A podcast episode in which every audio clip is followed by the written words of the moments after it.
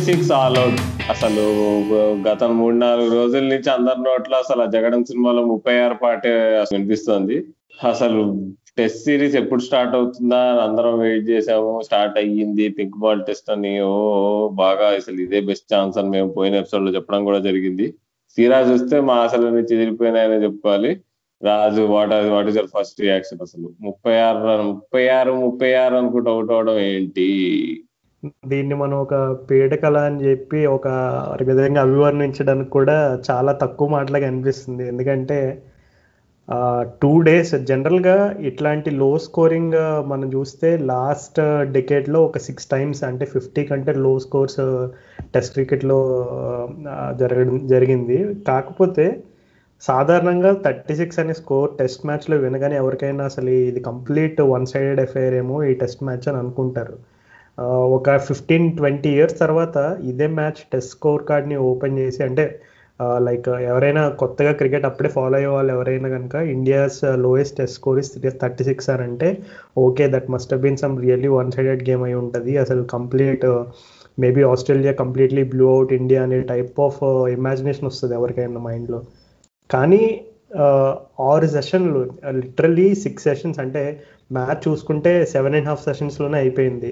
కామెడీగా ఏంటంటే ఇండియా ఆడిన రెండు డే నైట్ టెస్ట్లు కూడా సెవెన్ సెవెన్ అండ్ హాఫ్ సెషన్లోనే కంప్లీట్ అయింది.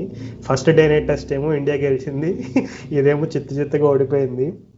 కానీ అదే ఆ సిక్స్ సెషన్స్ అనేది ఇండియా డామినేట్ చేసి ఒక్క ఒక వన్ బ్యాడ్ అవర్ వల్ల కంప్లీట్ డిజాస్టర్ అసలు.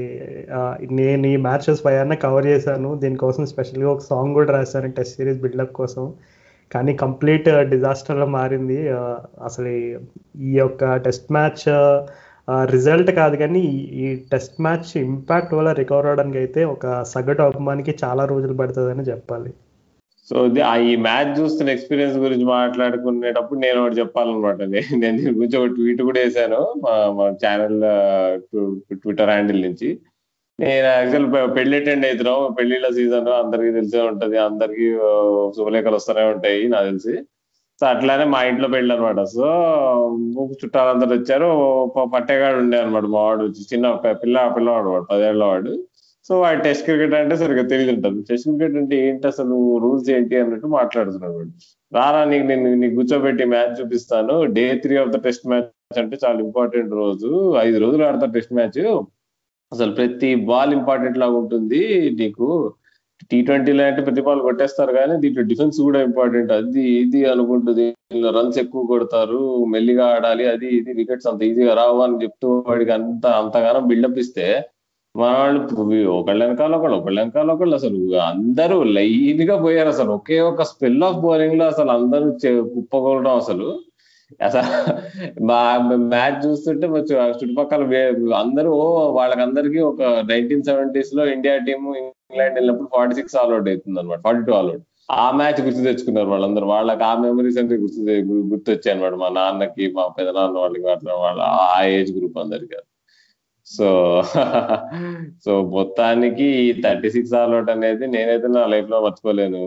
ఎందుకంటే ఒకటి దానికి రెండు రీజన్స్. ఇప్పుడు ఇండియా అట్లా అలా కొలాప్స్ అవ్వడం మనం ఎప్పుడైనా తీసుకోలేము. ఎంత ఎంత ఎట్లా అయినా కానీ కానీ ఆ స్పెల్ ఆఫ్ ఫాస్ట్ బౌలింగ్ ఏదైతే ఉందో కమిన్స్ అండ్ హేజల్వుడ్ అంతకంటే మంచి స్పెల్ ఆఫ్ ఫాస్ట్ బౌలింగ్ నేను నా లైఫ్లో ఎప్పుడు చూడలే అనుకుంటా. అంటే బోత్ ఎండ్స్ నీకు ఎప్పుడైనా great spells of fast bowling గురించి మాట్లాడుకుంటే ఒక బౌలర్ పేరు చెప్పుకుంటాం కానీ ఇక్కడ ఇద్దరికి ఇద్దరు ఏమాత్రం తగ్గకుండా అసలు ఒక్క డ్రైవింగ్ బాల్ ఫోర్ కొట్టడానికి అవకాశమే ఇవ్వకుండా అసలు అంటే నన్ను అడుగుతా సార్ ఎవరు బ్యాడ్ షాట్స్ ఆడినట్టయితే ఏమీ లేదు అసలు. అందరూ ఇక వాళ్ళు వేసే బౌలింగ్ వల్లే అవుట్ అయ్యారు కానీ ఏదో పోర్ షాట్ లేకపోతే గుడ్డు పుల్లు ఊపడం ఇట్లాంటి ఇట్లాంటి తప్పులు చేసి మాత్రం అవుట్ అయినట్టయితే నాకు ఏమనిపించలేదు సో ఏమాత్రం సిగ్గు చెందకూడదు అనిపించింది నాకైతే. ఫ్యాన్స్ అయినా కానీ లేదా లేదా ఇండియన్ టీం అయినా కానీ ఏమంటారు రాజు? అంటే మరీ క్రిటికల్గా చెప్పాలంటే ఒక్కటి రెండు డిస్మిసల్స్ కొంచెం డిబేట్ చేయొచ్చు. అంటే మేబీ ఆ షాట్ ఆడుండాల్సిందా లేదా అని చెప్పి నెక్స్ట్ ఫుట్ వర్క్ విషయంలో కూడా. కానీ but that should not take the credit away from Australia fast bowlers నువ్వు చెప్పినట్టుగానే అసలు ఈ హేజిల్వుడ్ అండ్ కమిన్స్ ఇద్దరు కూడా హేజల్వుడ్ అనగానే అందరూ కూడా ఎప్పుడు ఆ Glenn McGrath line and length కన్సిస్టెంట్గా ఒకే చోట పిచ్ చేయగలిగేటువంటి మంచి స్కిల్ఫుల్ బౌలర్ అని చెప్పి మంచి పేరు. ఉంది ఇంకా ప్యాట్ కమిన్స్ గురించి అయితే ప్యాట్ కమిన్స్ స్టోరీ అందరికీ తెలిసిందే. సో వాళ్ళిద్దరూ కూడా అసలు నువ్వు చెప్పినట్టు యాక్చువల్లీ హేజల్వుడ్కి ఏం జరిగిందంటే తను సాధారణంగా ఎప్పుడు ప్యాట్ కమి హేజల్వుడ్ స్టార్క్ ఎక్కువ జనరల్గా ఓపెన్ చేస్తారు ఆస్ట్రేలియాకి. కానీ ఈసారి కమిన్స్కి స్టార్క్తో కాంబినేషన్ జరిగిందనమాట ఎందుకంటే మేబీ కొంతమంది అనుకున్నారు Hazlewood last twenty minutes batting చేయడం వల్ల అతనికి ఓపెనింగ్ ఇయ్యలేదేమో అని బౌలింగ్ అని అనుకున్నారు. బట్ అతను స్పెల్లో తీసుకురాగానే ఫస్ట్ బాల్లో వికెట్ తీశాడు. అంటే ఫస్ట్ ఓవర్లో టూ వికెట్స్ తీశాడు. అండ్ uh, అది ఇట్స్ ఆల్సో రిఫ్లెక్షన్ వాళ్ళు ఆస్ట్రేలియా ఎంత ప్రిపేర్డ్ అయి ఉన్నారు. లైక్ uh, అంటే టూ డేస్లో వాళ్ళు పిచ్ నెసెస్ చేసి ఆ రోజు ఎందుకంటే ఆస్ట్రేలియా బ్యాక్ ఫుట్ పైన ఉంది అసలు.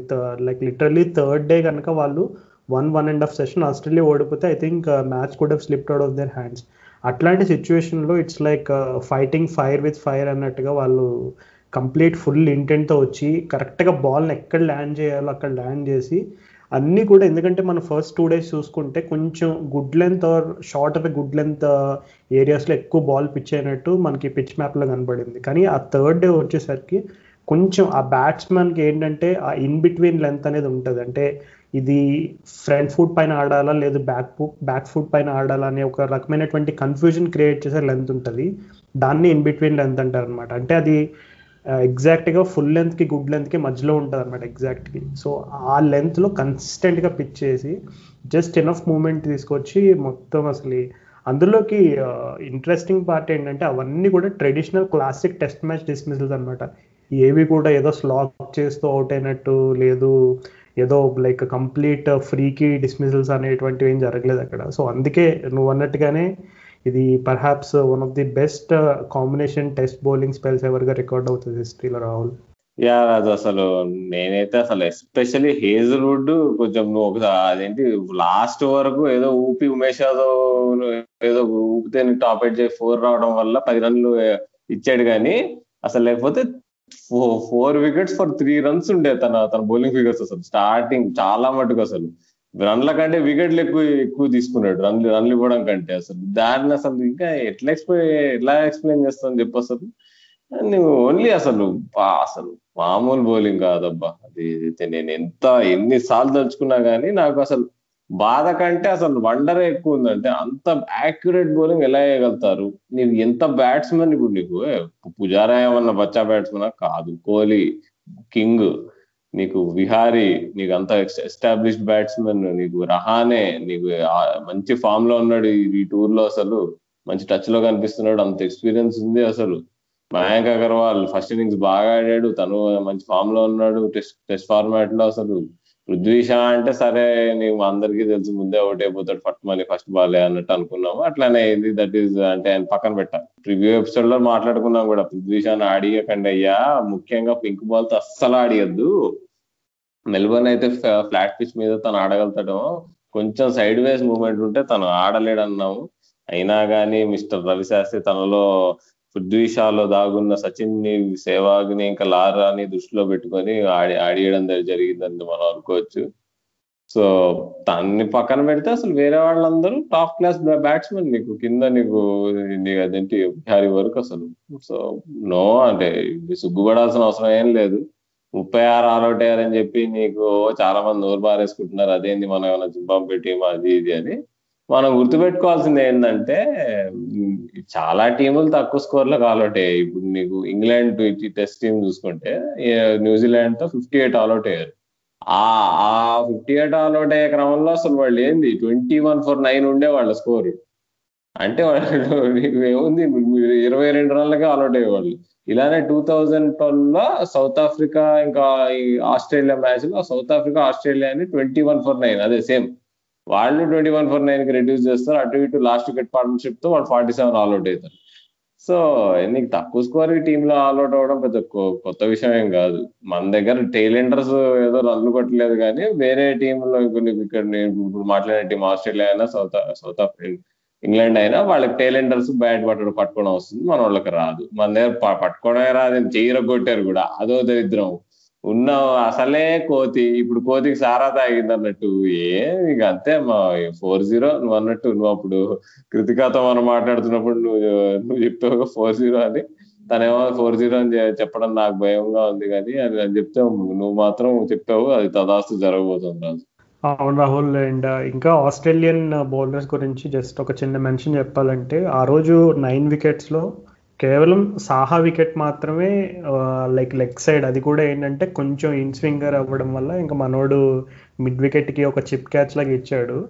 అది మినహాయిస్తే అండ్ షమీ రిటైర్మెంట్ని మినహాయిస్తే మిగిలిన డిస్మిసల్స్ అన్నీ కూడా కీపర్ బౌల్డ్ స్లిప్ కార్డన్లో క్యాచ్ అంటే లైక్ ఒకే ఒక్కటి అది గల్లీలో క్యాచ్ పట్టడం విరాట్ కోహ్లీది. అది తీసేస్తే మిగిలినన్ని టింపెయిన్ అండ్ ఒకటి వచ్చేసి బౌల్డ్ అండ్ ఇంకోటి బుమ్రా నైట్ వాచ్మెన్ డిస్మిసల్ ఇంకా అసలు ఈ డిస్మిసల్స్ని మనం ఒకసారి క్లియర్గా ఎగ్జామిన్ చేస్తే ఆస్ట్రేలియా వాళ్ళు ఆ ఆఫ్ స్టెంప్ అండ్ అంటే టెస్ట్ మ్యాచ్లో కారిడార్ ఆఫ్ అన్సర్టెనిటీ అంటారు. కరెక్ట్గా ఆఫ్ స్టెంప్ బయట ఉండే ఆ లైన్ ఎట్లాంటి టాప్ క్లాస్ బ్యాట్స్మెన్ అయినా కొంచెం ఆ లైన్లో వేస్తే డెఫినెట్లీ అది ఆడాలా వద్దనేటువంటి కన్ఫ్యూజన్ క్రియేషన్ అనేది జరుగుతుంది. సో ఆస్ట్రేలియాలో చాలా కన్సిస్టెంట్గా ఆ లైన్ని మెయింటైన్ చేయడం జరిగింది. అండ్ అదే కాకుండా ఫస్ట్ టూ డేస్లో జనరల్గా చూస్తే అసలు ఎడ్జెస్ అనేది క్యారీ అవ్వలేదు ఈ మ్యాచ్లో అంటే ఫస్ట్ డే కూడా ఎడ్జెస్ క్యారీ అవ్వలేదు. లిటరల్గా అలెన్ బోర్డర్ అయితే ఫ్రస్ట్రేట్ అయిపోయాడు అసలు. ఏంటి పిచ్ అసలు? కనీసం ఎడ్జెస్ క్యారీ అవ్వట్లేదు స్లిప్ కావడానికి అని చెప్పి చాలా ఫ్రస్ట్రేట్ అయ్యాడు ఫస్ట్ డే రివ్యూ గురించి చెప్పేటప్పుడు. సో సెకండ్ డే కూడా చూస్తే ఇండియా ఫీల్డింగ్లో విరాట్ కోహ్లీ ఒక literally twenty twenty two overs అవ్వగానే అసలు ఒక్క స్లిప్ అండ్ ఒక గల్లీ ఉంచి మిగిలిన ఫీల్డర్స్ అందరినీ స్లిప్ కావడంలో తీస్తాడు. సో ఫస్ట్ టూ డేస్ ఆ రకమైనటువంటి సెటప్ జరిగిన తర్వాత అసలు ఈ ఆస్ట్రేలియా వాళ్ళు ట్రెడిషనల్ టెస్ట్ మ్యాచ్ బ్యూటీ ఏంటి అంటే ఆ ఫుల్ లెంత్ వేయడము ఎడ్జెస్ తీసి స్లిప్ కోవడంలో క్యాచెస్ పట్టడం. ఇది traditional beauty of test cricket fast bowling అనేది.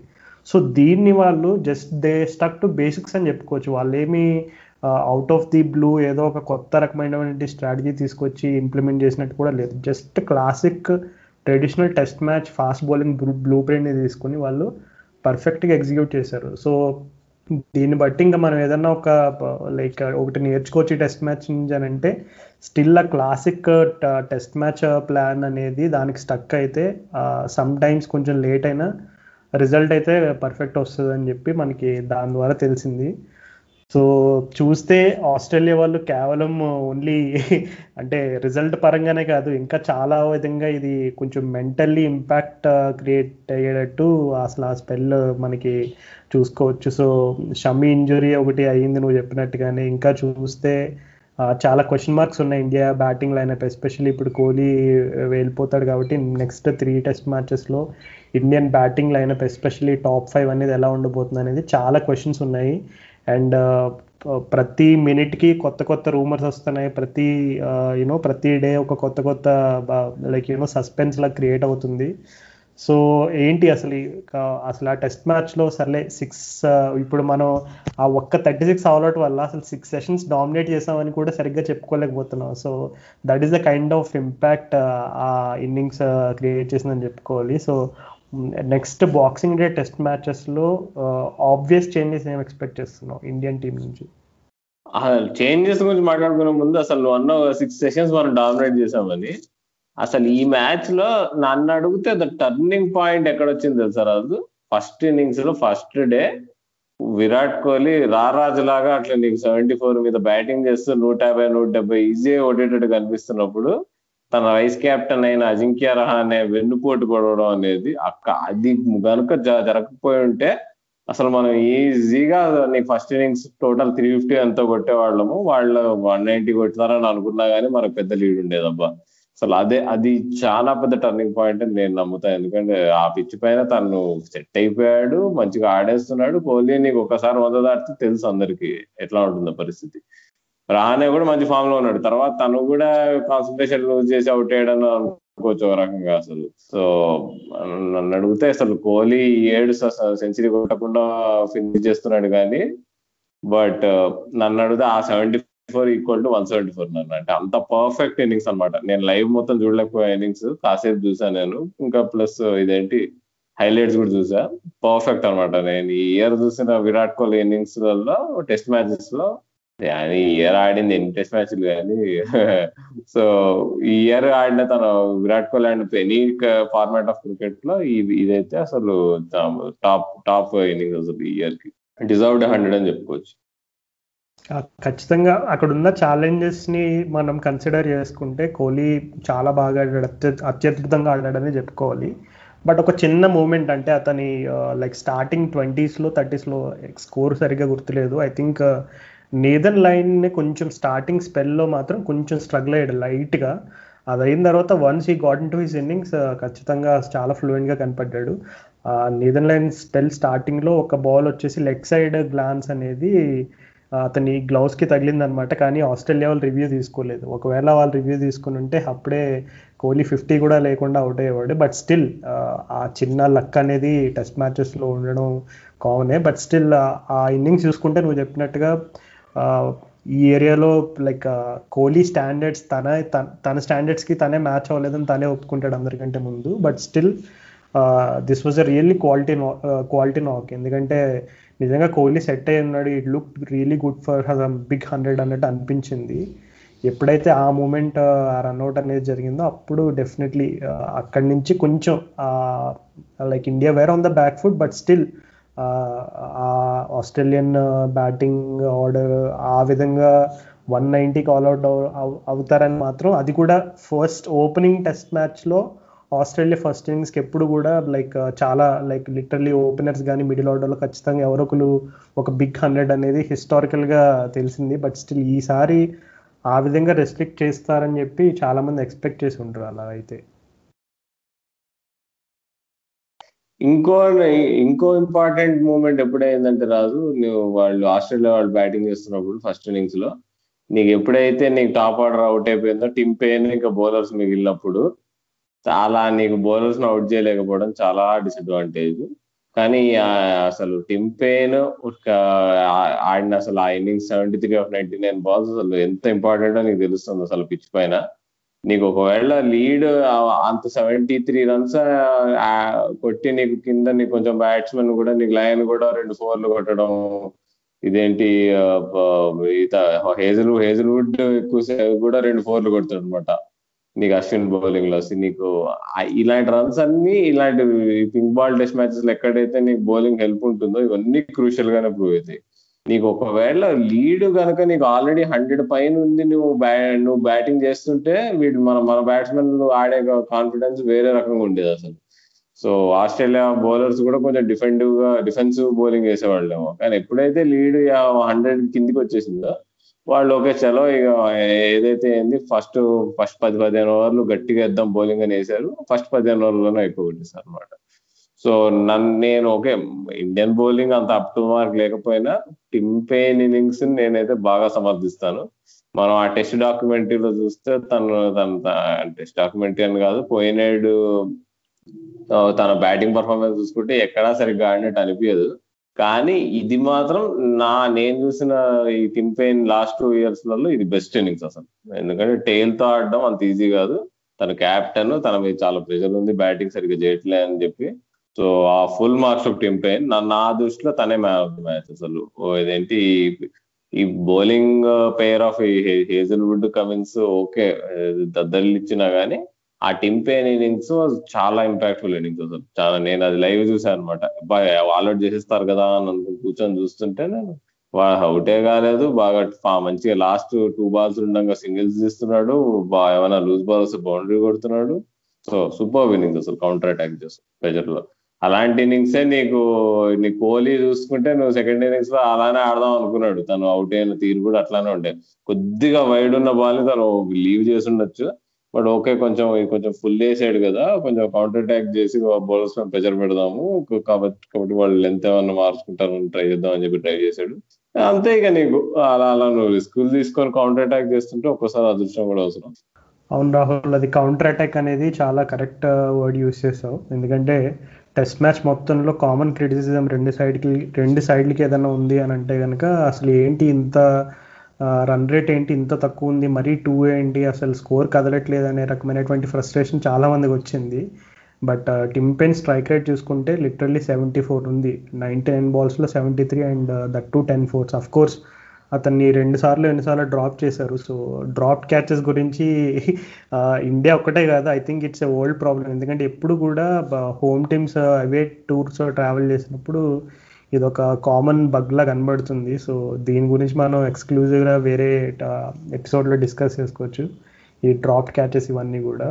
But still Tim Paine's counter attacking knock అనేది ఇప్పుడు ఇండియాకి ఫస్ట్ ఇన్నింగ్స్లో కోహ్లీ అవడం అవుట్ అవ్వడం అనేది ఎంత కీ మూమెంటో టిమ్ పెయిన్ నాక్ కూడా ఆస్ట్రేలియా గెలవడానికి సేమ్ అంతే కీ మూమెంట్ ఎందుకంటే అతను సెకండ్ ఇన్నింగ్స్లో అవన్నీ కూడా హై హై క్వాలిటీ వికెట్స్ అని అతను like literally I think he took some six or seven catches అనుకుంటా. సో అందుకే వాళ్ళు man of the match award అనేది కూడా టిమ్ పెయిన్కి ఇవ్వడం జరిగింది. సో ఆస్ట్రేలియాకి అయితే ఏం ప్రాబ్లమ్స్ ఉన్నట్టు కనబట్లేదు కంప్లీట్ పర్ఫెక్ట్ టెస్ట్ మ్యాచ్ వాళ్ళకి పర్ఫెక్ట్గా స్టార్ట్ అవ్వకపోయినా పర్ఫెక్ట్గా ఫినిష్ అయితే అయింది. సో uh, వాళ్ళకైతే ఏం ప్రాబ్లమ్స్ ఉన్నట్టు కనబట్లేదు బట్ ఇండియాకి uh, అయితే చాలా ప్రాబ్లమ్స్ ఉన్నట్టు కనబడుతున్నాయి. మరి సెకండ్ టెస్ట్కి ఎస్పెషల్లీ ఎంసీజీ అండ్ బాక్సింగ్ డేలో obvious changes and India batting ఆర్డర్లో పృథ్వీ షా ఆడతాడా? రిద్దిమాన్ సహా ఆడతాడా? ఈ రెండింటిపైన బిగ్ క్వశ్చన్ మార్క్స్ అయితే ఉన్నాయి. సో ఆబ్వియస్ చేంజెస్ ఏం ఎక్స్పెక్ట్ చేస్తున్నాం? ప్లస్ ఇంకా ఏ చేంజెస్ ఉంటే బాగుంటుందని అనుకుంటున్నారు ఆల్? నంబర్ వన్ అసలు మిస్టర్ పృథ్వీ షాన్ పక్క తోయాలిగా చాలు జరిగింది చాలు. తన వీక్నెస్ ఘోరంగా ఎక్స్ప్లోర్ చేస్తున్నారు. బచ్చా బౌలర్స్ నుంచి గ్రేట్ బౌలర్స్ వరకు అందరికీ తెలుసు ఏం చేయాలి పృథ్వీ షా మీద వికెట్ తీయాలంటే అందరికీ తెలుసు. సో ఇట్స్ హై టైం ఇంకా తన్ని తీసి శుభన్ గిల్కి ఓపెన్ ఓపెనింగ్ స్లాట్లో ఆడియడం ఈసారి. ఇక అది కాకుండా నేను ఒక ఒక చేంజ్ ఏదైతే చూద్దాం అనుకుంటున్నానో అదేంటంటే అదే రిద్దిమాన్ సాహా బదులు రిషబ్ పంత్ రావడం అనేది మంచి పాయింట్ ఎందుకంటే తను ముందు లాస్ట్ ఇయర్ జరిగిన మెల్బర్న్ టెస్ట్ మ్యాచ్లో తను సెంచరీ కొట్టాడు రిషబ్ పంత్ అక్కడ. ఎంతైనా మెల్బర్న్ నీకు ఫ్లాట్ వికెట్ అలాంటి పిచ్ మీద నీకు సాహా అంత అవసరం ఉండదని నేను అనుకుంటున్నా. మొన్న ఎంత అవసరం ఉన్నా సాహానే తను కూడా నీకు ఒక డిఫెన్సివ్ టెక్నిక్ ఉన్నా కానీ తను ఎదుర్కోలేకపోయాడు బౌలింగ్ని. సో ఇక్కడ పంతుని ఆడియడంలో పెద్ద తప్పేం లేదు. కొంతమంది అంటున్నారు విద్యమాన్ సాహజ్ ఇది లా మొన్న మొన్న జరిగిన మ్యాచ్ లాస్ట్ టెస్ట్ మ్యాచ్ అని అంటున్నారు. జరగచ్చు జరగకపోవచ్చు కానీ నెక్స్ట్ మ్యాచ్కి అయితే రిషబ్ పంతే ఆడతాడని నాకైతే అనిపిస్తుంది. ఇంకా సిరా సిరాజ్ వచ్చేస్తాడు షమీ ప్లేస్లో అని నాకు అనిపిస్తుంది. ఎందుకంటే చాలా సిమిలర్ బౌలర్స్ వాళ్ళిద్దరు సిరాజ్ ఇంకా ఇంకా ఇంకా షమీ కానీ సైని బెటరా మరి సిరాజ్ బెటరా అనే క్వశ్చన్లో అడుగు చూస్తే మరి మేబీ రూమర్స్ అయితే సిరాజ్ వచ్చేస్తాడు అంటున్నారు. కానీ మరి వన్ ఫిఫ్టీ కే వేసే బౌలర్ కావాలి పేస్ వేసి బాగా బుద్ధి వేయాలి బౌలింగ్ ఎంసీజీ మీద. ఏమన్నా నీకు హెల్ప్ కావాలంటే అని అనుకుంటే ఆ అప్పుడు సైన్ తీసుకో తీసుకునే ఛాన్స్ ఉంది. But to see. ఈ మూడు కాకుండా ఇంకో ఐడియా ఉంది ఏంటంటే నీకు అశ్విన్ బ్యాటింగ్ ఏమైతే అంత బాగాలేదు కాబట్టి ఎలాగో నీకు నీకు అక్కడ మెల్బోర్న్లో అంత హెల్ప్ ఉండదు కాబట్టి జడేజాను ఆడిచ్చి స్పిన్నర్గా తను బ్యాటింగ్ బెటర్గా చేస్తున్నాడు కాబట్టి బ్యాటింగ్ ఆర్డర్ లెంత్ అవుతుంది కదా అనేది ఒక ఐడియా సో అది ఆ ఛాన్స్ తీసుకుంటే బెటర్ ఏమో అన్న నా ఫీలింగ్ ఈవెన్ దో అశ్విన్ చాలా బాగా వేసాడు టెస్ట్ మ్యాచ్లో అడ్లైడ్లో ఇన్నింగ్స్లో ఆల్మోస్ట్ ఫైవ్ వికెట్స్ తీశాడు. బట్ పిచ్ ఫ్లాట్ ఉంటే మాత్రం తను అటాక్ చేయగలుగుతారు. మరి అది ఒక అదొక ఐడియా ప్రస్తుతానికి షమీ ఇంజురీ అనేది అది బౌలింగ్లో ఒక చాలా బిగ్గెస్ట్ ఇంపాక్ట్ అని చెప్పుకోవాలి మనకి. షమీ లేకపోవడం అనేది చాలా విధంగా ఎఫెక్ట్ అవుతుంది. సో ఈ సిచ్యువేషన్లో నాకు తెలిసి అశ్విని డ్రాప్ చేయడం అనేది అంత స్మార్ట్ మూవ్ అయితే కాదు. ఎందుకంటే షమీ ఒక విధంగా లేకపోయేసరికి ఇంకా ఓన్లీ బుమ్రా పైన హ్యూజ్ ప్రెషర్ ఉంటుంది. సో పేస్ కాంబినేషన్ ఉమేష్ యాదవ్తో పాటు ఎవరిని తీసుకొచ్చినా అంటే లైక్ సిరాజ్ ఫేవరెట్గా కనబడుతున్నాడు. ఒకవేళ సనీని ఆడించినా సరే బుమ్రా పైన ఎక్కువ ప్రెషర్ ఉంటుంది అండ్ ఉమేష్ యాదవ్ కాన్ఫిడెన్స్ని కొంచెం సెకండ్ ఇన్నింగ్స్లో దెబ్బతీశారు. ఆస్ట్రేలియా వాళ్ళు ఐ థింక్ జోవన్స్ అతన్ని అటాక్ చేయడం అండ్ అలాగే మాథ్యూ వేడ్ కూడా అటాక్ చేశాడు. So Umesh Yadav okay experience bowler అయినా సరే స్టిల్ అతను లైక్ ఒక అటాక్ని లీడ్ చేయగలడు అనే రకమైనటువంటి కాన్ఫిడెన్స్ అయితే ఇంకా చూపించలేదు. అండ్ సో uh, ఈ సిచ్యువేషన్లో అశ్విన్కి ఏంటంటే ఇప్పుడు ఫస్ట్ ఇన్నింగ్స్లో అతను uh, తీసిన వికెట్స్ మనం చూసుకుంటే స్టీవ్ స్మిత్ వికెట్ తీశాడు. సో స్టీవ్ స్మిత్ వికెట్ అనేది చాలా అసలు ఆస్ట్రేలియన్ లైనప్లో ఇప్పుడు ఇండియా వాళ్ళని మీకు ఫస్ట్ ఎవరి వికెట్ కావాలంటే ఎవరైనా స్టీవ్ స్మిత్ పేరు చెప్తారు present so Steve Smith wicket తీశాడు అలాగే ట్రావిస్ హెడ్ వికెట్ తీశాడు అలాగే క్యామరన్ గ్రీన్ సో ఈ ఈ మిడిల్ ఆర్డర్ లిటరల్గా మిడిల్ ఆర్డర్ కొలాబ్స్కి అశ్విన్ చాలా కీ రోల్ ప్లే చేశాడు. సో లైక్ అశ్వి సో డెఫినెట్లీ కొంచెం మెంటల్ స్కార్స్ అయితే ఉంటాయి బ్యాట్స్మెన్కి ఎప్పుడైనా సరే ముందు టెస్ట్ మ్యాచ్ అదే బౌలర్కి అవుట్ అయ్యారంటే ఖచ్చితంగా కొంచెం మెంటల్ స్కార్స్ అనే ఉంటాయి. అండ్ uh, కొంచెం అట్లీస్ట్ ఒక చిన్న రిలీఫ్ ఫ్యాక్టర్గా సెకండ్ ఇన్నింగ్స్లో లబుషేన్ని కూడా అవుట్ చేశాడు. సో లిటరలీ ఆస్ట్రేలియన్ బ్యాటింగ్ ఆర్డర్లో number three number four number five number six వీళ్ళ నలుగురిని అశ్విన్ అవుట్ చేయడం జరిగింది. సో ఈ సిచ్యువేషన్లో అశ్విన్ అయితే డ్రాప్ చేయాలని నేను అనుకుంటున్నాను అండ్ డ్రాప్ చేయడం అనేది కూడా స్మార్ట్ అయితే కాదు. నేను వింటున్న రిపోర్ట్స్ అండ్ రూమర్స్ ప్రకారం అయితే హనుమ విహారీ ప్లేస్లో జడేజాని తీసుకొస్తారని చెప్తున్నారు. అది ఎంతవరకు నిజమో నాకు తెలియదు కానీ but still I'm not a big fan of that change అది కనుక చేస్తే. ఎందుకంటే Hanuma Vihari has done nothing wrong ఎందుకంటే అతనికి వచ్చిన అవకాశంలో ఇప్పుడు మొన్న టెస్ట్ మ్యాచ్లో చూసుకుంటే అతనికి వచ్చిన అవకాశాల్లో ఫస్ట్ ఇన్నింగ్స్ ఏదైనా కొంచెం మేబీ కొంచెం ఇంపాక్ట్ క్రియేట్ చేసి ఉండే ఆపర్చునిటీ అయితే వచ్చింది. బట్ స్టిల్ అది ఫస్ట్ డేనే టెస్ట్ మ్యాచ్ తనకి అండ్ దట్ టు అది చాలా vital spell last four five overs ఆ టైంలో కనుక అది అవుట్ అవడం అనేది కొంచెం దురదృష్టంగానే చెప్పుకోవాలి. But still Hanuma Vihari place అయితే క్వశ్చనబుల్ అయితే కాదు. ఎందుకంటే అతను అతని యావరేజ్ చూసుకుంటే ఇప్పుడు లాస్ట్ టూ ఇయర్స్లో కూడా ఉన్న రహానే కోహ్లీ వీళ్ళందరితో పారున్నాడు. సో డెఫినెట్లీ విహారీని అయితే డ్రాప్ చేయడం మంచి మూవ్ అయితే కాదు బట్ అది జరుగుతుందో లేదో చూడాలి. అండ్ ఇంకొకటి నువ్వు చెప్పినట్టు పృథ్వీ షా అండ్ శుభ్మన్ గిల్ అది అది ఇట్స్ నో బ్రెయినర్ ఎందుకంటే straight like for like replacement చెప్పుకోవచ్చు. సో శుభ్మన్ గిల్ అయితే వస్తాడు పృథ్వీ షా ప్లేస్లోకి అండ్ కోహ్లీ ప్లేస్లో కేఎల్ రాహుల్ ఆల్మోస్ట్ కన్ఫర్మ్డ్ అని చెప్తున్నారు. సో కొంతమంది అయితే మేబీ హనుమ విహారిని ఆల్రెడీ అతను ఆడాడు కదా like boxing day opening role so అతన్ని ప్రమోట్ చేసి శుభ్మన్ గిల్ సారీ మయాంక్ అగర్వాల్ అండ్ అతనితోటి ప్రమోట్ చేసి మేబీ కేఎల్ రాహుల్ని మిడిల్ ఆర్డర్లో ఆడిస్తే బాగుంటుంది. శుభ్మన్ గిల్ని కూడా నెంబర్ ఫైవ్ అక్కడ అడ్జస్ట్ చేస్తే బాగుంటుంది అనే టైప్లో కొంచెం కొన్ని సజెషన్స్ అయితే వస్తున్నాయి. సో అది ఎలా టేకప్ చేస్తారో చూడాలి. బట్ స్టిల్ షమీ పోవడం అనేది like it's a very big loss కానీ చెప్పుకోవాలి. సో ఇంకా నెక్స్ట్ uh, మరి ఎంసీజీలో పేస్ అటాక్ ఎట్లా ఉంటుందో కంటే నాకు తెలిసి అశ్విన్ పై కూడా అశ్విన్ పైన కూడా ఒక చాలా రెస్పాన్సిబిలిటీ అయితే ఉంటుంది. ఎందుకంటే ఆ పేస్ అటాక్ ఎప్పుడైతే కొంచెం మరి బుమ్రా ఇంకా మూడు టెస్ట్ మ్యాచ్ ఆడాలి. సో అతనికి కొంచెం సపోర్ట్ ఇస్తూ కీ రోల్ ప్లే చేయాలంటే నాకు తెలిసి Ashwin is going to play the rest of the three test matches అని చెప్పుకోవచ్చు. నువ్వు అన్నట్టు హనుమ విహారి బదులు ఆ స్పాట్లో నీకు రవీంద్ర జడేజాని నంబర్ సిక్స్ పంపించి నువ్వు బ్యాట్స్మెన్ ప్లస్ బౌలర్ నువ్వు నువ్వు మా బెన్ స్టోక్స్ అని అనుకుంటే మాత్రం మన ఇండియన్ క్రికెట్ టీం ఆస్ట్రేలియాలో నాలుగు సున్నా తేడాతో ఓడిపోతే అది కంప్లీట్లీ డిజర్వింగ్ నేను బాధ కూడా పడను అనమాట ఒకవేళ ఆ చేంజ్ చేస్తే. So so we're watching team management of Indian cricket team BCCI and all మీరు జాగ్రత్తగా వినండి. అది చేస్తే మాత్రం ఇక ఎల్కేజీ పిల్లోడు కూడా better team analyst better coach అని చెప్పుకోవచ్చు ప్రాబ్లీ సో దాటి ఇక బాక్సింగ్ డే టెస్ట్ మ్యాచ్ రెండేళ్ళ క్రితం గెలిచి మంచి మంచి అంటే మంచి మెమరీస్ నే మిగిల్చింది మనకి. మరి ఈసారి ఏమైతుందో చూడాలి. ఆ ఇంకోటి ఏంటంటే మరి ఆ డేవిడ్ వార్నర్ కూడా ఆడుతున్నాడు ఆ టెస్ట్ మ్యాచ్లో. సో సో డేవిడ్ వార్నర్ ఎప్పుడైనా కంబ్యాక్లు ఇచ్చినప్పుడే మన ఐపీఎల్లో చూసాం ఎప్పుడైనా చూసాము. కంబ్యాక్లు గట్టిగా ఇస్తాడు. సో హోప్ఫుల్లీ ప్రార్థిద్దాము. సన్ రైజర్స్ బట్టలు వేసుకొని మనం వార్నర్కి కోసం టిక్ టాక్ వీడియోలు చేసి పంపిద్దాం సార్ ప్లీజ్ మమ్మల్ని ఏం చేయకండి ఈ మ్యాచ్ ఓడిపోతే బాగుండదు అని. వింటాడో చూద్దాం. అవును రాహుల్ నువ్వు సన్ రైజర్స్ అంటే నాకు గుర్తొచ్చింది. టామ్ మూడిని మళ్ళీ సన్ రైజర్స్ లైక్ కోచింగ్ డిపార్ట్మెంట్లోకి తీసుకొచ్చారు. ఇప్పుడు అతను అంతకు ముందు పోషించిన రోల్ కంటే ఇంకా బిగ్గెస్ట్ రోల్ అని చెప్పుకోవచ్చు. ఇంకా లిటరలీ ఇంకా సన్ రైజర్స్ బ్రాండ్కి అన్ని మీరే అనేటట్టు ఒక కీ రోల్ అనేది ఇచ్చారు. సో ఈ గుడ్ న్యూస్ పైన నీ రెస్పాన్స్ ఏంటి? Absolutely delighted Raju. నేనైతే అసలు అసలు మినీ కుప్పిగని తీసాను అనమాట ఎందుకంటే నాకు టామ్ మూడి అంటే విపరీతమైన రెస్పెక్ట్ అసలు. తను తన తన గేమ్ ప్లే గానీ తన తన టాక్టిక్స్ కానీ తన కామెంటరీ చేసిన నీకు క్రికెట్ ఫోలో వచ్చే మ్యాచ్ డే వీడియోస్ అయినా కానీ తనకున్నంత clarity of communication and thought అసలు చాలా తక్కువ మందికి ఉంటుంది క్రికెట్లో.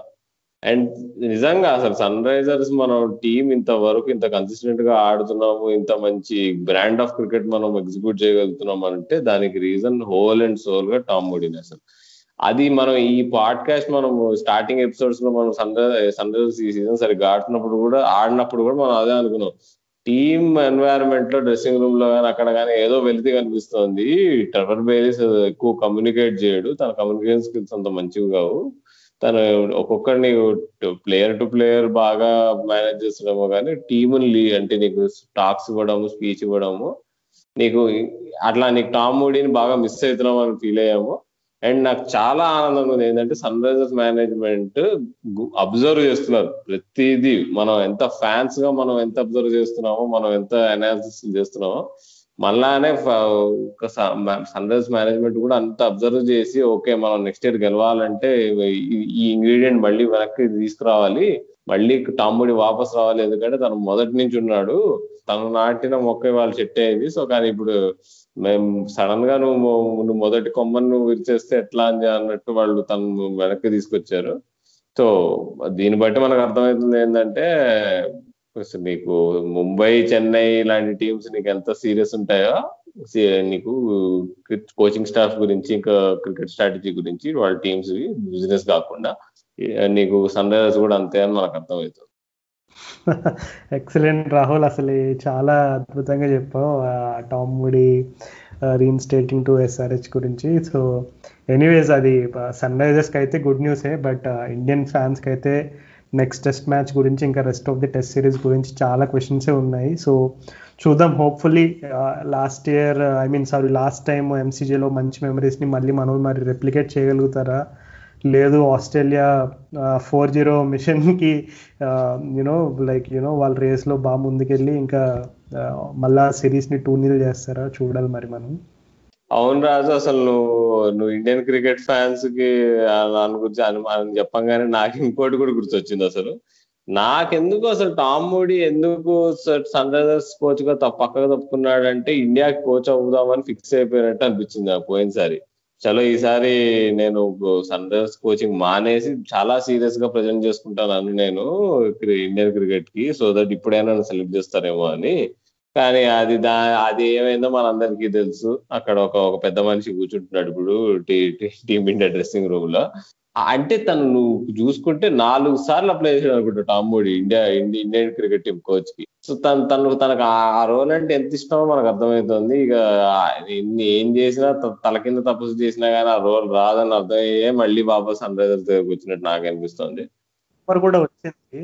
నువ్వు చెప్పిన దానికి ఒక రూమర్ కూడా వచ్చింది. ఏంటంటే రవిశాస్త్రి కాకపోతే నెక్స్ట్ లిస్ట్లో I mean Tom Moody is the next favourite అని ఒక రూమర్ కూడా వచ్చింది అప్పుడు మాకు న్యూస్లో సో జస్ట్ అంటే ఒకవేళ రవిశాస్త్రి కనుక అటప్పుడు మేబీ అప్లై చేసి ఉండకపోయి ఉంటే ఈ పాటికి ఇంకా టామ్ మూడీ ఇండియా కోచ్గా ఉండేవాడేమో అని అనుకుంటున్నాను నేనైతే. యా అసలు కట అసలు దీని ఈ మొత్తం ఇది జరిగిన ఈ కోచింగ్ కుంబ్లే నుంచి ఇప్పుడు రవిశాస్త్రి వరకు ఇలా పోయిన మూడేళ్ళలో జరిగిన కోచింగ్ ఇంటర్వ్యూస్ కానీ ఏదైనా కానీ చూసుకుంటే అసలు అందరికంటే ఎక్కువ కోల్పోయింది మాత్రం ఇండియన్ క్రికెట్ టీమే అబ్బా నీకు. ఏదో కోహ్లీ తన మాట నెగ్గిందని చెప్పుకోవచ్చు లేదంటే ప్లే ఇండియన్ టీమ్లో ఉన్న ప్లేయర్స్ అందరికి నీకు ఓకే మనకు అనుకూలమైన క్యాండిడేట్ కోచ్గా దొరికాడని చెప్పుకోవచ్చు కానీ నువ్వు రిజల్ట్స్ చూసుకుంటే ఇన్ని టోర్నమెంట్స్ అయినాయి ఏముంది చూపించుకోవడానికి? ఛాంపియన్స్ ట్రోఫీ ఓడిపోయాము వరల్డ్ కప్ ఓడిపోయాము ఏదో నిదహాస్ ట్రోఫీ అట్లాంటివి గెలిచాము నీకు ఆస్ట్రేలియాలో టూ టూ టూ వన్ గెలిచాము ఆ సిరీస్. కానీ నీకు అయినా మనం డామినేట్ చేయాల్సినంత డామినేట్ చేయట్లేదు. నువ్వు టామ్ మూడి ఎన్నో సార్లు తన ఇంటర్వ్యూస్ అక్కడిక్కడ ఏం చెప్తాడంటే ఇండియన్ క్రికెట్ టీం కున్న రిసోర్సెస్తో వాళ్ళు డామినేట్ చేయకపోతే అది సిగ్గు చేయటానికి క్లియర్గా ఉన్నాడు. ఆ మనిషికి విజన్ ఉంది. క్లియర్ విజన్ ఉంది. తను ఐపీఎల్లో చూసిన టాలెంట్ కానీ తన జనరల్ క్రికెట్ అబ్జర్వేషన్ స్కిల్స్ కానీ తను క్లియర్గా చూడగలుగుతాడు.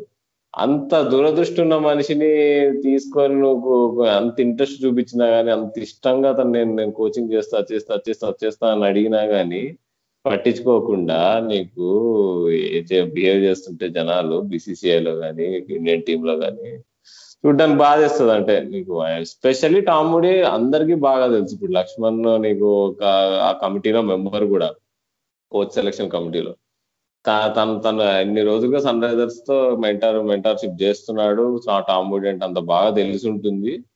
కానీ అదే బేసిక్గా ఎంత వాళ్ళు ఎంత బాధపడతారో అప్పుడప్పుడు అనిపిస్తుంది అనమాట ఇంత ఇంత మంచి కోచ్ని ఇండియన్ టీం ఎలా మిస్ అవుతుంది అన్నట్టు. ఎన్నో అనుకుంటాం అన్ని జరుగుతాయి ఏంటి కానీ చూస్తూ చూస్తూనే ట్వంటీ ట్వంటీ సంవత్సరం అసలు పూర్తిగా పూర్తిగా వస్తుంది అసలు.